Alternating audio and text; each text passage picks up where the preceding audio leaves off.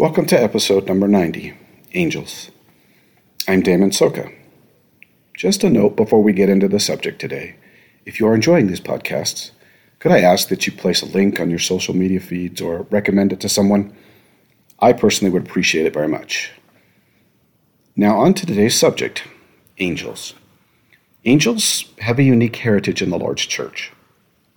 From the early days of antiquity, angels have visited various individuals from the ancient patriarchs and kings to prophets and women of faith. From time to time, they have also visited with individuals whose path, let's say, needed some correction.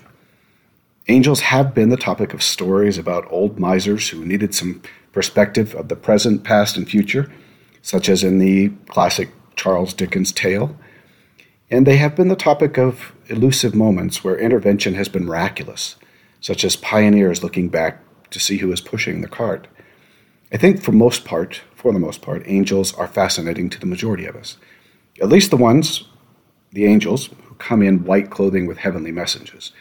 Now, even the ones who don't appear visually to our eyes, but intervene to save life and to lift us out of the mire of mortality, are generally spoken of with awe and reverential tones.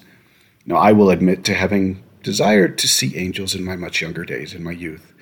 I probably would have settled for anything, maybe one of the three Nephites or John the Revelator or even Moroni, appearing as more a mortal than a glorious being. Yet, as far as I am fully aware, I have never encountered encountered an angel from the other side of the veil.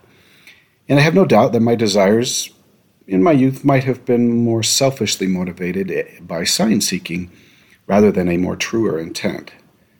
Now, you might be thinking, angels are actually a really good topic, but what do they have to do with our mental illness? My answer has to do with the family relationships and our parental responsibilities in mortality. I do not believe that the spirit world is far from us. In fact, I believe that it's here on this earth, and our family progenitors have a keen interest in our salvation. In point of fact, the priesthood responsibilities of our own parents, uh, mother and father, and perhaps grandparents and great grandparents do not end with death. They are still responsible for us. And even if you might consider your parents perhaps more likely living on the prison side of things in the spirit world, there is no doubt you have an ancestor who exists on the paradise side of things who does hold the priesthood and who is very concerned for you, your family, your children, and their salvation. I have a firm belief that our ancestors watch over us very carefully. Now, they cannot go beyond the bounds of our agency but I firmly believe that they can come to our side when needed for a variety of reasons, and this, of course, includes mental illness. I don't believe that our two worlds are separated so significantly that we are really cut off from one another. I also don't believe that in the guardian angel theory, where someone from the other side is watching over you consistently and continually. But I do fully believe that we are consistent, that we are a consistent concern in the lives of those who have passed into the spirit world, and that many discussions are held on our behalf and how best to help us in our efforts to attain eternal life and to overcome the weaknesses we have been given. So you can begin to see why angels might be of incredible importance to those of us who suffer on a regular basis. Now, I briefly discussed the spirit world type of angels. There are at least three other types of angels we could discuss and that are important to the discussion of mental illness. The first of these angels are spirits who have yet to come to this world. Basically, this is our family yet to be for generations. Well, I don't think anyone really knows if the spirit world of the dead is the same spirit world of those who will come to this earth. I do believe that those waiting to come to this earth have a keen interest in what is happening, and they are aware of us as their ancestors.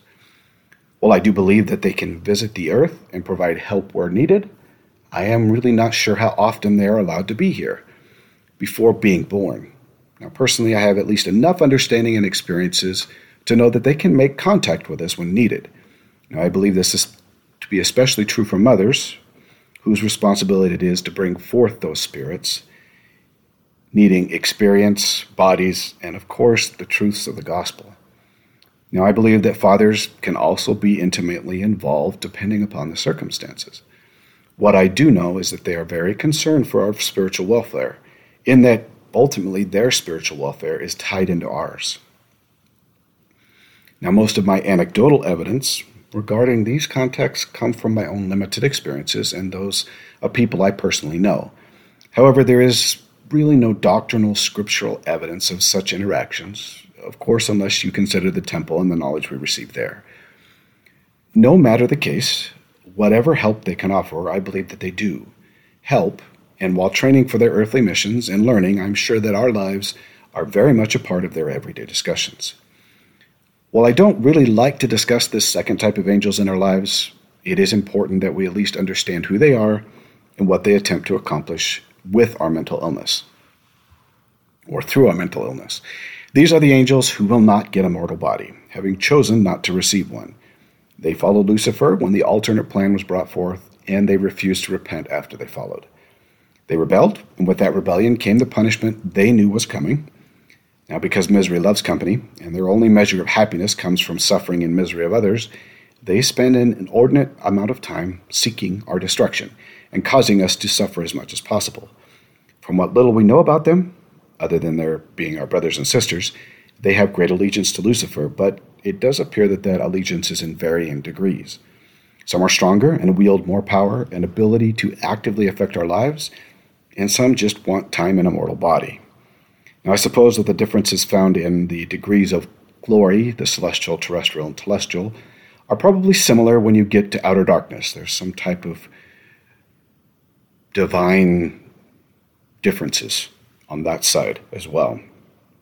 No matter the case and what their punishment is or will be, they seek our destruction to a greater or lesser extent. Many, if not all of them, know us personally and intimately from our time with them in the pre mortal world. They are truly our brothers and sisters, and many of them fully understand our missions here upon this earth. While they have restrictions as far as our agency is concerned, they can have great influence in our lives, and this is very true when we are under the influence of an episode of mental illness. Now, when we consider our mental illness and angels in our lives, we certainly must consider the mortal angels on this earth. Angels are simply messengers sent by the Father to help us in our time of need. Now, I'm not sure that it matters all that much if they are mortal, immortal, or spirits. There's always a purpose to their visit and their messages to us. They come as directed by the Spirit, and of course, the leadership to whom they answer, and based on their responsibilities. Now, I speak of the angels sent to help, not the ones to destroy, obviously. I would expect that the majority of the help we receive from angels comes from our own priesthood lineage, meaning that if I need help, or comfort, guidance, and any type of support or direction, it is more likely to come through my ancestors, my family here on earth, or those who would be in my family in the future.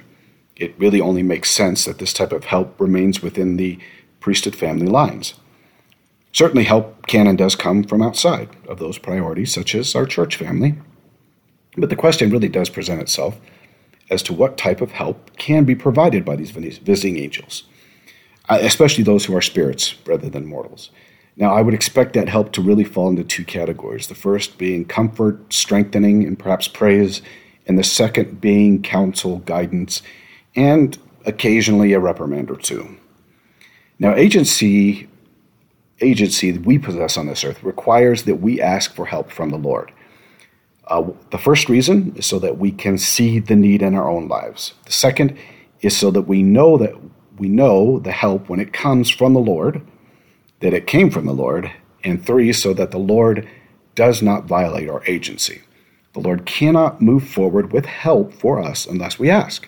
That's part of the promise and also the bounds of agency. Agency absolutely requires it, and so does the other the entire spiritual realm. I don't think that it's a very difficult concept to understand why we need to ask in the agency sense. However, it is important to understand and to increase our faith in the Lord that we ask Him.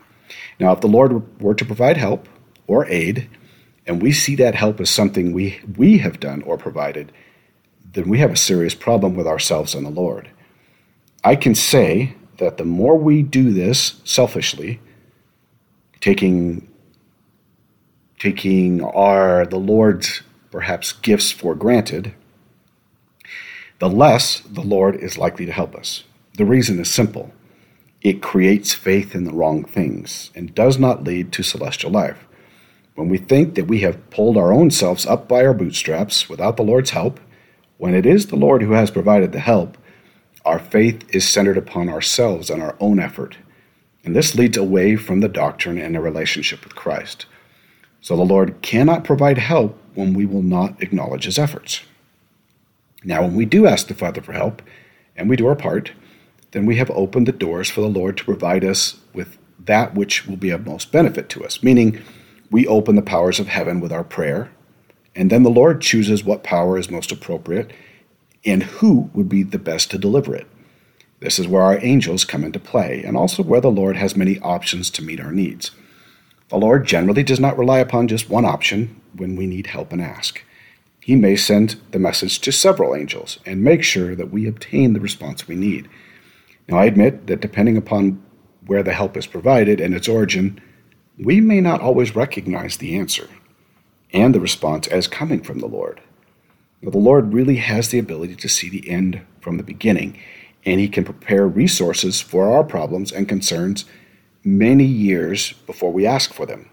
Because they are prepared in small and simple ways over time, often many years ahead, we can see these blessings as just the normal occurrence of events or perhaps a coincidence. However, in every case, they are blessings from the Lord that have been well planned and executed before we ever know that we need them. Now, just because something feels like a coincidence or comes in the normal course of life does not mean that the Lord has not sent angels to our side to prepare the way many years in advance. Now, often we think of angels or the Lord's aid as something grand with a proportional measure of the Spirit to identify the Lord's hand. We look more for the miraculous rather than the ordinary and a definitive intervention rather than just a subtle cue. For the most part, the Lord is going to place people and events in your life that provide the needed aid in the normal course of your life events. Sure, He has the ability to intervene miraculously when necessary, but that is simply not the normal course of His work. If I were to think back over the many events in my life where coincidence might have been my thought, I have no doubt that there were planned events, that they were planned events where the Lord intervened years in advance to bring me and those around me to a particular location and situation where we have interacted and found mutual benefit. If we think of the many times things like this happen in our lives, we are more apt to understand just how much the Lord works for us and how often He intervenes in our lives. Now, switching gears just a little, it's important to understand this darker side of the angels, whom hover near us on a regular basis. Lucifer and his angels consistently wait for the opportunity to cause greater and, of course, further misery, and ultimately to interrupt the Lord's planned efforts. I hope that you never fully understand the power these angels can have on individuals who allow them to fully influence them in their lives. To say that individuals overcome by Lucifer and his angels are blown about by every wind of mortal doctrine would be an understatement. That evil influence can grow to be far more than a few ear whisperings, truly binding the conscience and the actions of the person and really dragging them to places no one should ever go.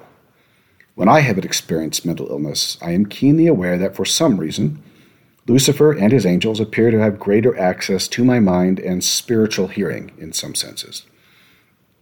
I am not entirely sure how this works or why, except I know that they have this access. Unfortunately, Lucifer's angels have their access during a time and place when the mind is vulnerable and depleted of defensive defensive forces during mental illness. And because mental illness is an overwhelming influence that lasts a significant period of time, those angels seem to have not only greater access, but greater access over a period of time. Defense from these angels over a short period of time can often be provided for, but the wearing down of those defenses over that period of time makes their power ever more pronounced. It is one reason why I personally know many who have left the church or who have made choices that have led to both physical and spiritual death. Resistance to these angels over an extended period of time, these evil angels, is very difficult perhaps one of the more difficult experiences in mortality. It has been for me in my life. I personally feel great mercy and compassion for those who suffer and make mistakes due to this increased access, because I know and I have felt this force and the breakdown of the defenses. Now, for whatever reason, I have been spared both spiritually and physically. But for many, that has not been the case. I fully believe that the Lord understands the added influence of these spirits and the role they play in mental illness, and that He will be very generous in His mercy to those who have fallen prey both physically and spiritually. I think that for those who suffer, this should be a hopeful thought that the Lord provides great mercies to those who must pass through this valley of the shadow of death. Now, I've never really told this particular experience to anyone, but when the Lord allowed my bipolar to be removed, and for that eventual healing to come over the next few years, we actually, that Sunday, we had to travel home as I needed to be work on Monday. However, my sister, who has a rather relatively discerning spirit, noticed that a particular that I had left behind a rather infuriated angel in my parents' home that needed to be removed or cast out. Now, you can take that for what it's worth, but I was familiar with that particular angel as I had felt his influence on a number of occasions. He had tortured me for so long that when the illness was removed and he was removed, there was nothing left but pure hatred and anger for having to obey the voice of the Lord and to be removed from his devices. Now, this experience, among others, has convinced me fully that Lucifer and his angels have a particular access to us with the onset of mental illness. And that access feels real, and it often feels as though it might be our own voice. That we must be consistently vigilant during our illness, recognizing the influence and the voice of the evil one in our minds and hearts, is going to be critical to our spiritual success. I have never found this to be easily accomplished. For many years, I felt this depressive, worthless message of evil angels as something in my own heart, and I could not understand why I felt the way I did. However, the way I felt was as real as any other feeling, and it is beyond difficult not to give in to those voices that tell you just how worthless you are on any given day. There is also another principle that is important of the gospel that I have found that is actually comforting and valuable when it comes to angels. Lucifer cannot exercise more influence than the Spirit of the Lord, meaning that the influence of the Spirit must be equal or given equal access that is given to Lucifer. So while we might have terrible difficulties during our mental illness with Lucifer's access, Lucifer must give place for the Spirit to have the same access. Thus, we have access to great power to heal, comfort, and provide for light and refreshing. This is why I asked for priesthood blessing so frequently from those around me. I needed to call upon the light to really chase away Lucifer's access so that I could personally rest a while and eventually fight again. Now, you have this same access through priesthood blessings and prayer to call upon this power, to fight for you and with you. Lucifer cannot overpower the Spirit, he must be obedient. The rules to the powers of heaven are written in that manner. Lucifer must, Lucifer must always give way to the light. Now, sometimes it takes more than a simple prayer to relieve oneself of the evil influence of these angels. If you remember in the scriptures, right after the Mount of Transfiguration, where Peter, James, and John received the priesthood keys of the presidency, Christ came Christ and the presidency came down to a discussion with the remaining apostles and a group of individuals. It appears that they had tried but failed to cast out an evil spirit from a young man, and they really could not understand why. And what I gather from this experience is that they had been able to cast out evil spirits before, but in this case they were unable. Now Christ lovingly admonished them and healed the boy. His admonishment described the very reason they could not cast out the spirit. Christ states, This kind goeth not out but by prayer and fasting meaning this kind of powerful evil spirit would take more preparation and spiritual power than those that they had previously encountered. So sometimes we need to prepare ourselves for the blessings and for that light to enter. We need to do more our part, and those who bless us need to be more spiritually prepared for the light to enter and the help to come.